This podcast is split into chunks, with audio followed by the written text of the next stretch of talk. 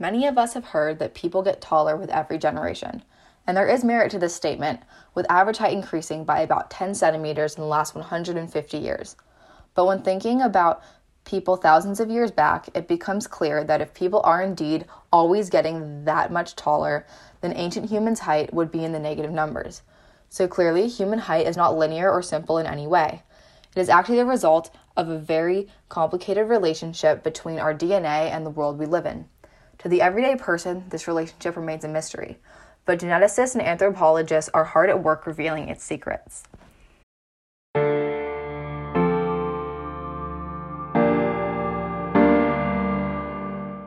Dr. Samantha Cox is a biological anthropologist working as a postdoctoral researcher in the genetics department at the University of Pennsylvania.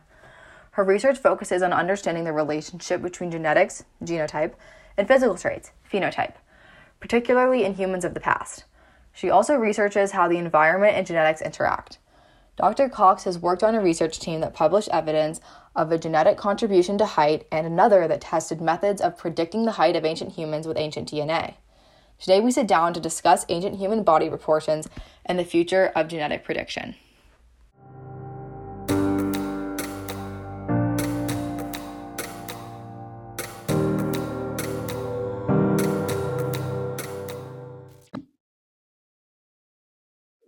Okay, hi.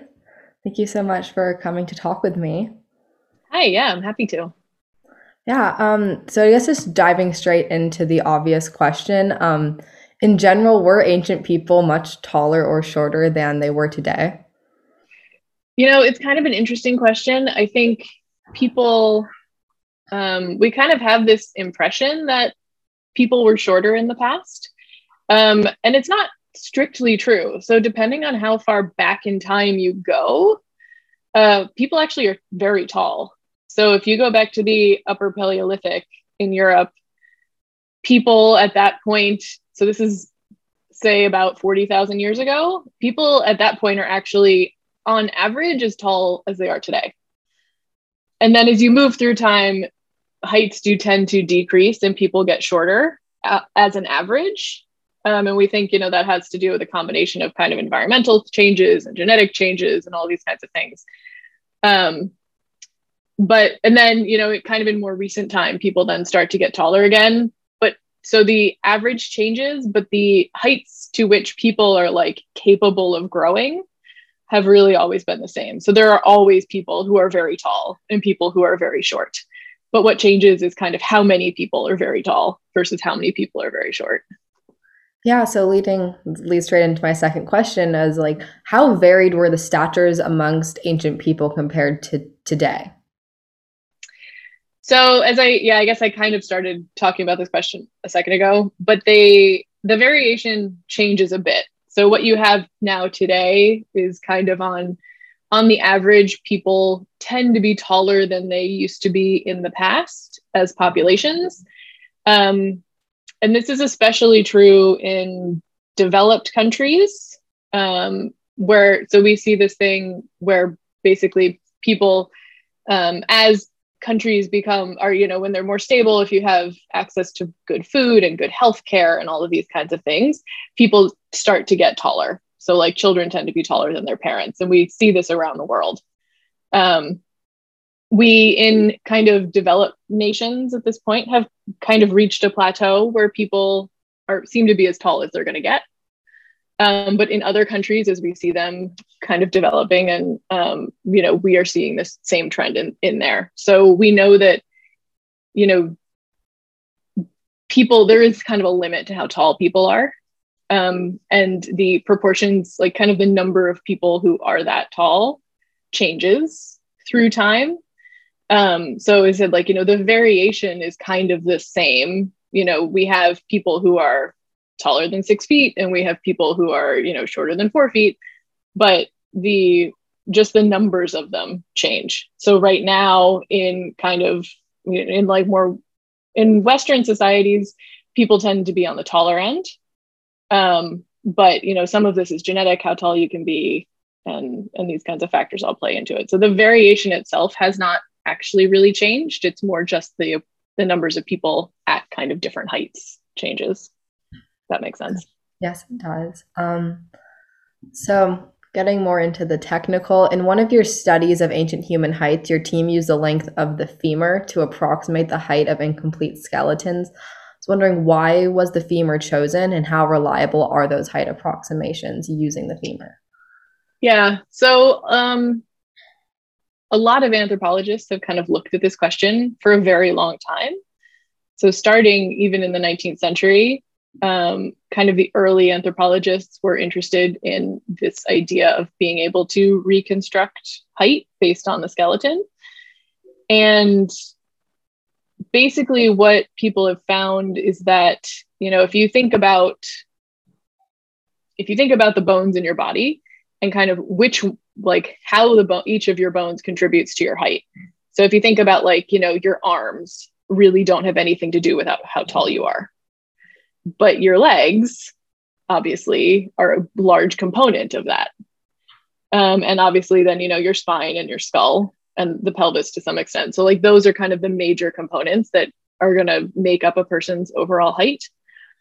And what people have found through these studies that they've done, um, partly on cadavers, also on using like living people um, versus skeletal people, is that the relationship between height and kind of the dimensions of each of these bones is quite linear and quite predictable. So, you know, we know within a certain margin of error, you know, how much of your height is made up by your vertebra or your skull. And so what we've found is that, um, you know, as I said, the legs contribute a lot. Obviously, that's like at least half of your height. And of those, of your leg bones, you know, the femur is the biggest one. And that contributes a lot to your height. And there are predictable proportions within humans. So, you know, if you look at a person, their legs are always a certain amount of their body and their torso is a certain amount. So we basically have made equations so that we can predict this. So if we know how long the femur is, we know proportionally how it relates to the rest of the body. And you, we can use kind of linear regression equations to then predict how tall that person would be. Um, it's not perfect. You know, there is some error associated with it, partly because, of course, there are some soft tissues involved, which we don't have on the skeleton. So there's cartilage in your joints. Um, you know, you have intervertebral discs between each of your vertebra, these kinds of things. So we add corrections for kind of the averages of those things to be added to the height, but you know, these vary with different people. Um, height also changes as you age you know so as people get older and if you especially you know people with conditions like osteoporosis or just kind of old age in general, we know that people tend to get shorter. Um, so when we are estimating skeletal heights from the skeleton, what we're actually doing is we're estimating the person's kind of maximum height, you know, when they are young. It's much more difficult to try and estimate the height of like a 50 year old or a 60 year old or a 70 year old because there's a lot of these other factors that, you know, contribute to their, you know, their health and their life and how that then what we can predict. But the average for a femur is about, you know, the height is usually within about two and a half centimeters of like their true height. So it's pretty close. Um, but it's not perfect. And people in different parts of the world also have different body proportions. So some people have longer legs compared to their torsos, some people have shorter legs compared to their torsos. And then that can also change things. Um, so, kind of all these things need to be taken into account when we do this. Sorry. Um, okay. um, so going into like archaeological work, um, which kind of mm-hmm. mentioned with the cadavers, um, how often are skeletons actually complete enough for you to just like take a tape measure and pretty much measure the height without any additional reconstruction or calculations? You know, it's one of these questions like it completely and totally depends on the archaeological site and the bone preservation. So if you have sites where the bone preservation is really good, then you know doing this is really easy. Um, we tend to, you know, a lot of places say, you know, like Egypt is famous for the mummies and things because they have really good preservation because it's very dry and it's very hot. And the soil is very soft because it's sand. So bone tends to preserve really, really well. Whereas in more tropical regions, um, we have very little skeletal material. So in rainforests and things like that, because it's very, very humid and damp and hot, there's lots of bacteria and you know animals and microbes and things that will break down the bone so then we don't have a lot of skeletons from those parts of the world um, just because of these kinds of natural processes. So it entirely depends. But even within that, you know, within one country, preservation on an archaeological site, you know, it can differ from one site to another. It can differ from one side of a site to another side of a site, um, or how deep you are. You know, I dig right now in North Africa, and the site that we work on, um, the skeletons that are very close to the surface are in terrible condition. But as we go deeper, they're better preserved. So, you know, we can't really do things like stature estimations on maybe half of our the sample from the skeletal site um, because those individuals are not preserved well enough to measure anything. Um, but the earlier ones, because they're deeper, so they're buried earlier, are in better condition. Um, so it's really hard to give kind of an estimate of how many skeletons are are good enough but you know we do it what we can sometimes if the bones are just broken which can happen you know that they're just in a couple pieces we can glue them together and do things like that to reconstruct the height. Um, there are also equations to estimate statures based on other bones. So you can do it with the tibia. Uh, you can do it with the humerus. As i said if you think about it you know your arm doesn't really contribute anything to your height but there is a predictable proportion between you know the length of your arm and the length of your leg. So if you predict stature based on a humerus so like your upper arm bone that's going to be have a lot more error associated with it because it's as i said it's not actually part of your height but it does give us at least an idea so if you have skeletons where the legs are in bad shape but you happen to have an arm you know we can do it from the arm it's just not as accurate so the femur is preferred, but if you can't get it, there are other options. Um, but you know, with all things in kind of archaeology and anthropology, we just we do the best with what we have, and you don't always know what you're going to get. Um, so it's the way it goes. Yeah. So totally switching gears into more like, sure. um, like the different conditions that affect height. I'm just wondering what environmental conditions affect height and like what you guys call environmental. Pretty sure doesn't just mean the weather in this context. Yeah.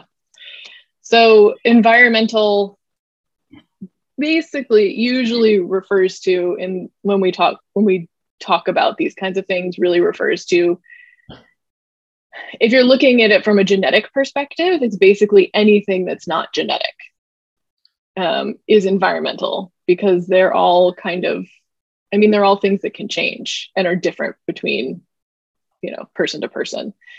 When you talk about it from an anthropological standpoint, we often mean environmental a little bit more as like climate and weather um, and those kinds of things, though it can also include things like diet and health.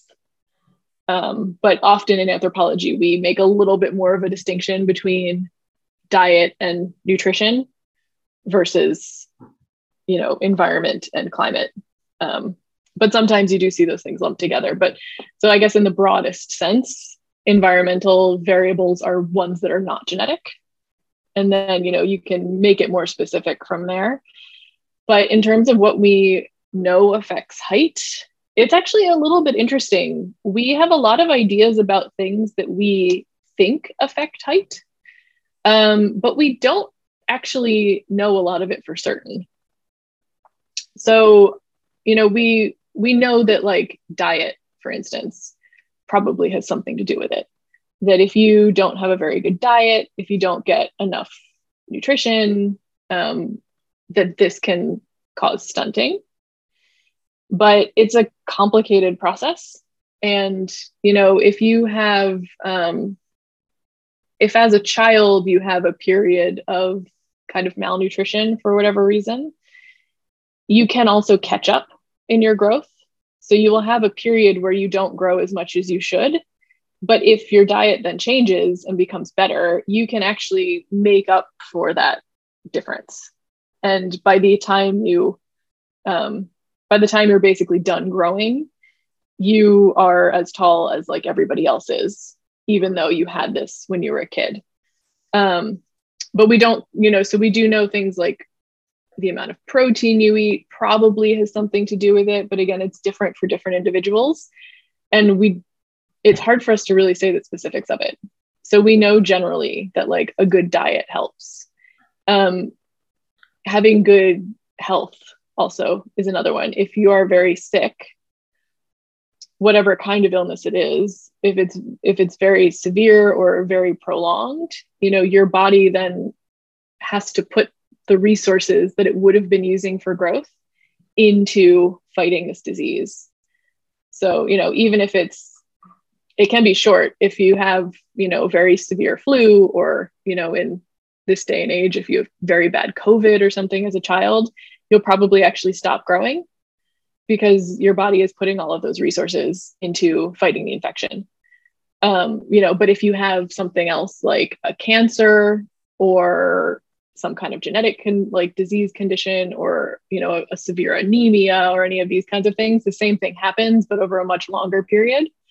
And then we know that you know that will also cause you to be shorter but um, as i said like the specifics of exactly you know i can't tell you how much of any of these things is important. They kind of all play a role together. And um, that's you know kind of part of what we're trying to study is how much of this actually like how much of it contributes when and where and how um, because those are all still open questions even if we have a general idea of how this works. The specifics are are not so easy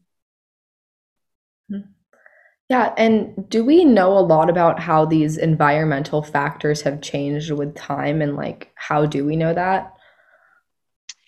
So we know um, a fair amount about some of them how changing through time. So you know people are really interested in what's called the neolithic transition um, which is basically, you know, it's traditionally been studied a lot in, in Europe and like the European context, and it's the adoption of agriculture.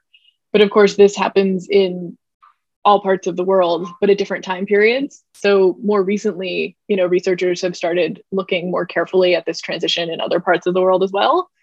But it's a big shift between basically hunting and gathering um, as the main kind of lifestyle to suddenly being reliant on agriculture and being more sedentary than people, you know, build cities and towns and they stay in one place. They're not moving around so much. But the components of the diet change a lot too, because when you're hunting and gathering, you're basically eating a lot of, you know, wild kind of leafy green things and lots of berries, lots of nuts, um, mushrooms probably as well. And then hunting, you know, but at least depending on where you are in the world and kind of what time period you're looking at, there's debate about how much um, meat kind of makes up in the diet. So, you know, when Europe is covered in glaciers, people are eating a lot of meat because there's not a lot of, there aren't a lot of plants around because it's so cold. But as that starts changing, people start eating more vegetables. And obviously, in more tropical parts of the world, people have vegetables available to them all the time and they're easier to get than meat so people probably eat a lot of them.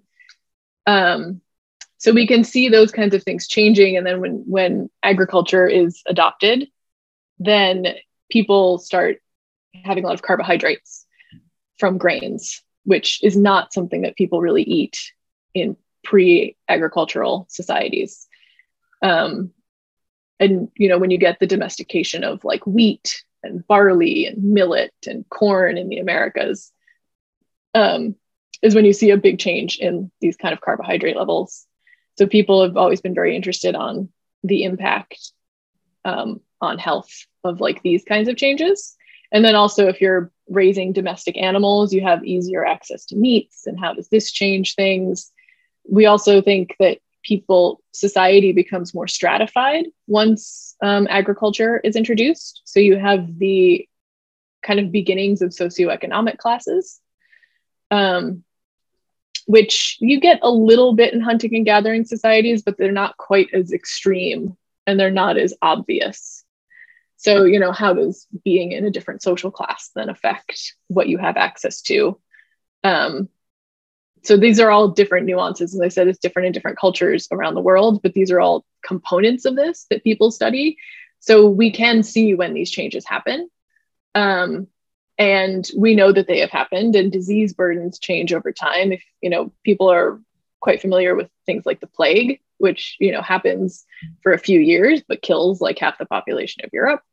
Um, but then we also have, you know, changes. There's other plagues around the world, of course, that can influence these things cholera epidemics and yellow fever and all of these kinds of things. So it's like we do know these time points. We do know when the environment changes. If you're talking about climate, you know, lots of geologists study climate change throughout the last few million years. So we know when these things change and we can look at them. Um, but as I said, pinning down all these things and it's, you know, different in every part of the world is part of the challenge but you know that's what that's what we're working on mm-hmm. and I kind of moving to the other half of the equation um, i know it's probably mm-hmm. really hard to quantify but how much do genetics actually contribute to skeletal height like not just in terms of your potential but yeah so again it's complicated um, but we know so height is one of the most so i guess if we backtrack a little bit height is what's called a polygenic trait so it means that instead of having just like one gene that dictates how tall you are, you have many, many genes. And in the case of height, it's thousands of genes, um, which all contribute and influence your height. So we can't, in this case, say that, like, you know, this is the tall gene and you have it. Um, it doesn't quite work like that. So we know from you know many years of of people studying height as like a trait that height is is very highly heritable okay? So a lot of the variation that we see in height can be attributed to genetics um, and the estimates are basic are about up to about 80% so about like 80% of height variation can theoretically be um, attributed to um, height. But obviously that leaves 20% that is environment at kind of a minimum. Um, and we know that that 20% can have a very strong influence as i just said you know with all these things with diet and nutrition and health and this kind of stuff that they can have a big impact. So a lot of it is genetic and it's of the polygenic traits it's one of the most heritable ones we know but the environment you know still contributes quite a bit um, which means that you know, trying to predict height based on the genetics is difficult because of that. Yeah. So, um, just getting into like right now in the current state of science, mm-hmm. how reliably can genetics actually predict height? Like in terms, well, how reliably can you guys use genetics to predict height? So, the thing that we can't do is we can't say that an individual, you know, should be six feet tall. Um, we don't have the ability to give those kinds of precise kind of predictions. As I said, because of all these kind of complicated factors that go into it. Um, and it's very difficult for us to say like what exactly in terms of a like a linear measurement like what your genetic potential for height should be, we don't have that ability. What we can do is we look at the genetics relative to the population.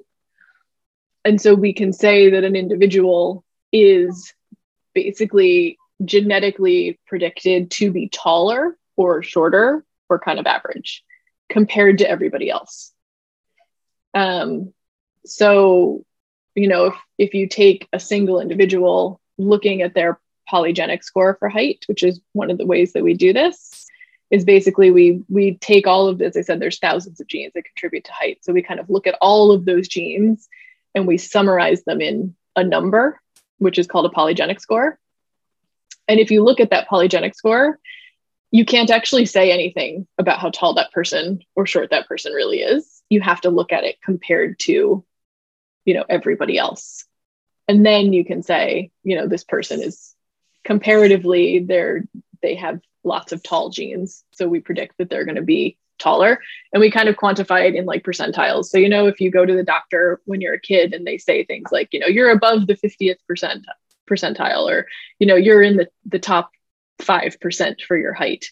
We do similar things with this where we predict that people will be in a certain percentile. So we think that you're going to be in, you know, the top 70% or the bottom 10% or the middle 50 or whatever it happens to be. So we do it that way, if that makes sense. Mm-hmm. Um, but as I said, we can't put like a, a lit, like a, a measurement number on it, you know, we can't say you're going to be five feet tall. Yeah. So like in theory, if I had given you like all the DNA for this theoretical population of every single individual, like right now, it could not be predicted the average height of that population. You could just be like, they had this much variation within that population. Right. We can look at their genetic variation. We can look at, you know, we can see kind of a distribution of people that have tall genetics and short genetics, like in that population.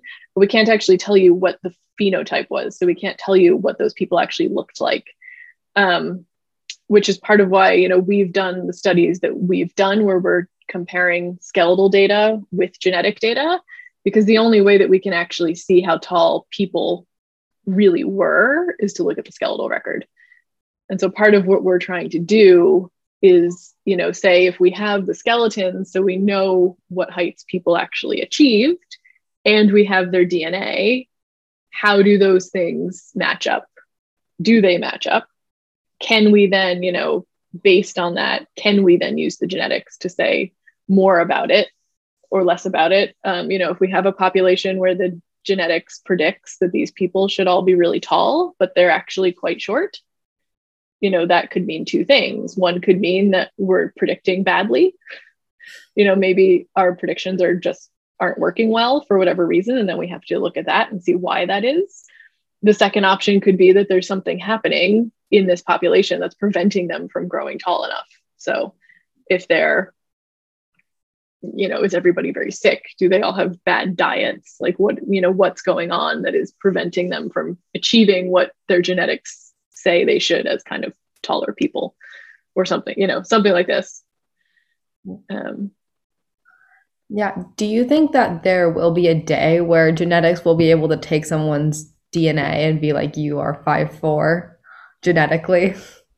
You know, I I don't know. At this point I remain slightly skeptical because I think, you know, I think our DNA maybe doesn't quite work that way to say that, you know, our, our DNA doesn't say that you have a cap at six feet, you know.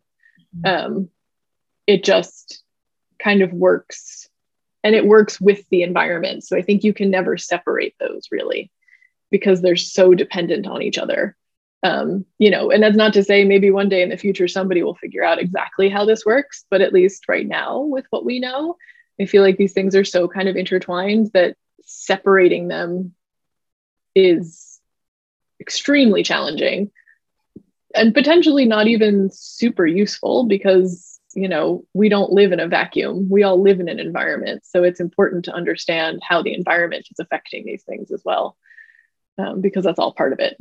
But you know science is changing every day and in a hundred years maybe people will be able to say you know your genetics are five foot four.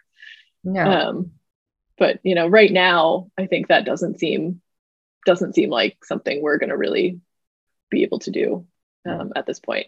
But never say never were neanderthals of a similar height and could human dna equations be used to approximate neanderthal height or could the femur be used? Yeah, so it's a bit of a difficult question. Um, we, so basically, obviously, you know, people are always really interested in Neanderthals, including anthropologists. So there's a lot of work that's been done on them. We don't obviously have nearly as many skeletal remains of Neanderthals as we do of humans. And most of the ones that we have are not very complete. because they're so old. So, you know, we're limited on a lot of factors. There is really no com- totally complete Neanderthal skeleton. We have some that have a lot of components, but at least to my knowledge, there aren't any that have absolutely everything. Um, also, with that, you know, we people do try to reconstruct reconstruct Neanderthal statures based on human models. So we assume that they are similar enough to us that kind of the same principles apply. And so if you go based on those assumptions, which I mean seem reasonable, they are very closely related to us. So I would expect that, you know, I'm sure there is some error involved, but at least within just kind of getting an impression of these things, it probably works well enough.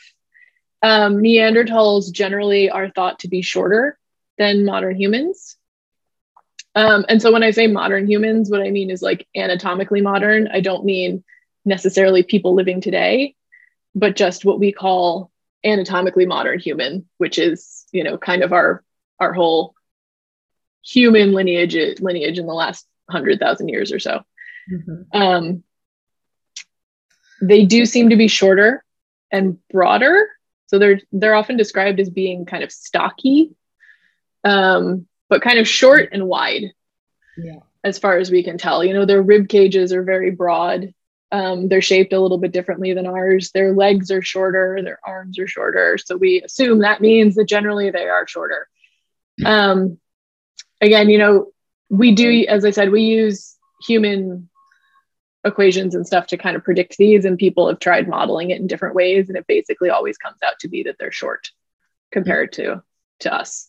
So, um, yeah, as I said, I think that's a, a reasonable thing to say. I don't I I don't think our equations probably work well for them, mm-hmm. you know, but in terms of just getting an impression of what, you know, I guess the relationship of their height versus our height and things, you know, it's probably good enough. Mm-hmm. But I wouldn't, you know, I wouldn't bet on the on them being completely accurate. But you know. Yeah. Yeah, and so kind of talking about you just talked about a little bit about Neanderthal body proportions. Were ancient human body proportions like not just about height, but just about like anything else? Were those were there any big differences when comparing those to modern humans? Um, you know, no. um, is the short answer. It's if you look at like so I guess you know it varies from population to population. And there are, you know, pattern, human variation is patterned around the world. And this has to do with, you know, the climate and things that are in different different places and just kind of the randomness of which genes end up in which places and whether or not they are able to you know rise in frequency you know these these questions of like genetic drift is what basically what it is um so it completely and totally depends on what part of the world you look at.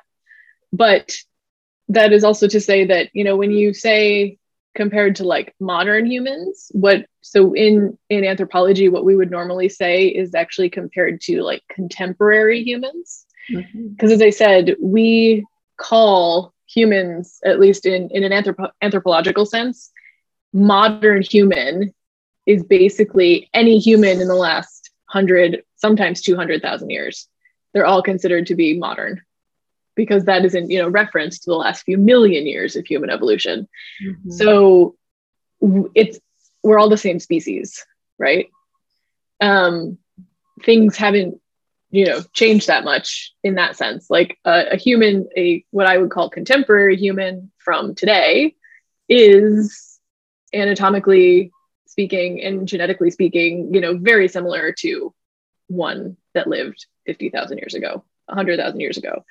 Obviously, we're not going to be completely identical because, you know, these evolutionary processes and adaptation and just drift and all of these things have, you know, been acting on us. But in the kind of broad scheme of these things, like, you know, we're the same as we've ever been. So, you know, these things change through time as like the genetics of a population change you know as as one population comes in and mixes with the previous population you know they introduce new genes and then these things can change like proportions can change.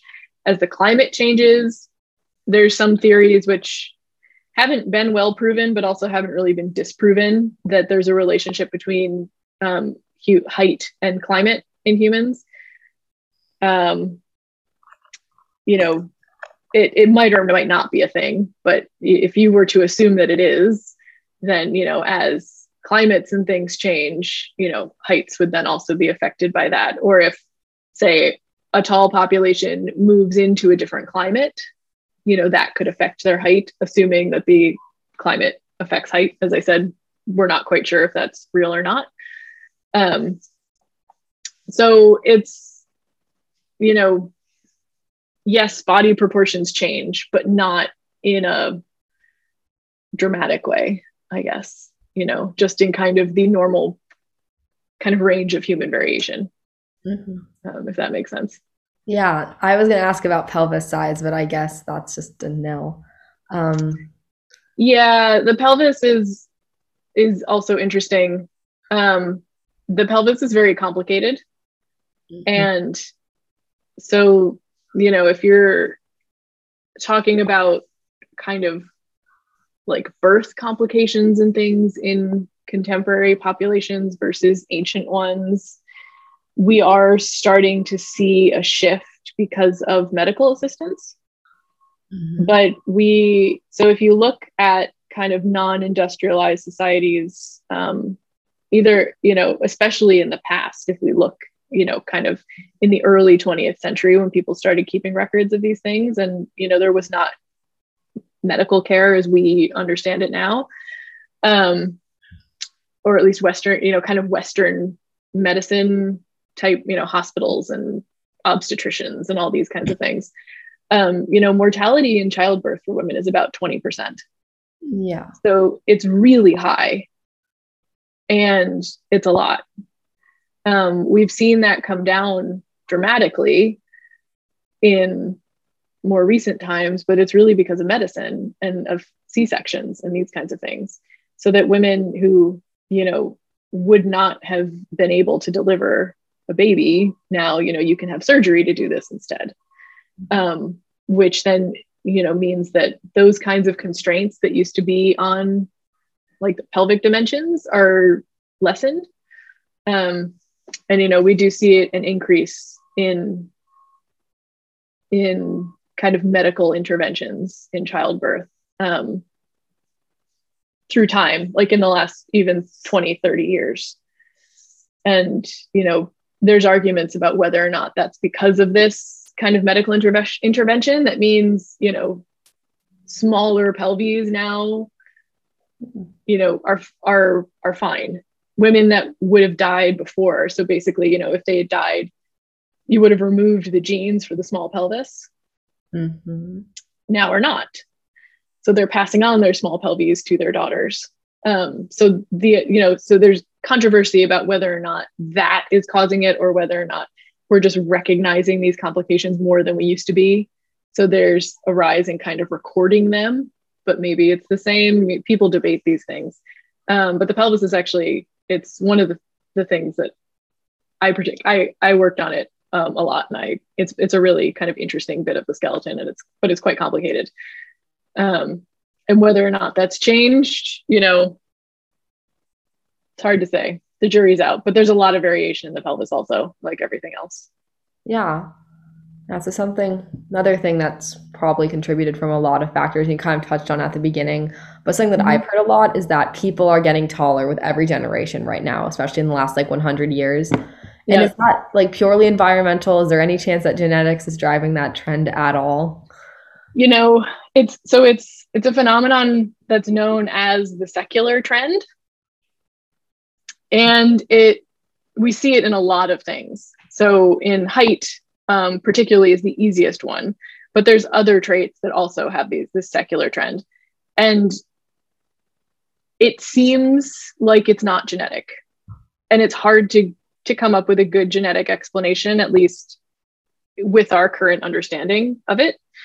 Um, but it seems to be in populations even where you know where the genetics have not changed you know there's not been any incoming you know migrant groups or like people that are not you know admixed. They're you know been living in the same place as their ancestors for you know generations. But we still see this trend of, of their height increasing. Um, we don't know what causes the secular trend.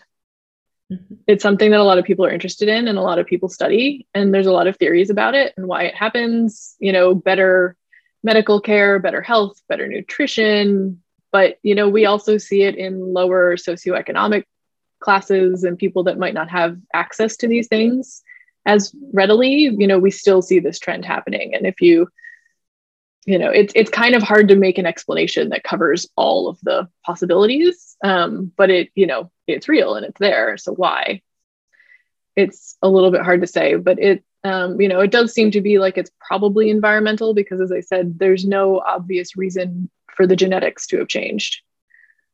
Um, and again, just kind of shows how strongly environment can influence these things. But we do see it plateauing.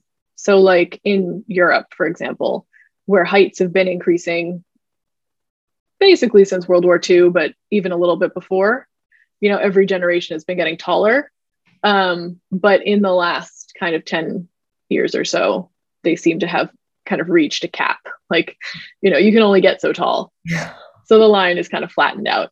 Um, and it seems like that trend is is maybe done. But you know, in other countries that um, as they industrialize and things are are still continuing on this upward trend. And in some some cultures, it's very dramatic because people used to be very small um, and are now starting to be very tall because of this. Um, so you know we're seeing these things change, and as I said, we don't we don't have a great explanation for it, except that you know it's happening. So yeah. yeah. Well, thank you so much for answering all my questions on everything. No problem. Hope you have a great day.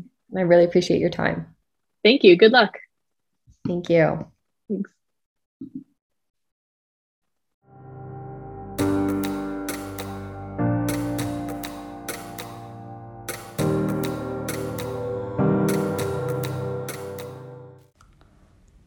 So, the trend of humans getting taller is actually a pretty new thing, and height has fluctuated over time, which is good news for our ancestors, some of whom may have been well above today's average height. It is also important not to put them in a box, because just like today, there is variation within and between populations when it comes to height. Height and body proportions are affected by genetics, nutrition intake, history of illness, and much more. Many of those factors are being affected by modern technology and medicine, meaning the patterns of variations among humans could begin to change in new ways. Thank you for tuning into this episode of Digging Deep, and thank you so much to Dr. Cox for taking the time to talk with me.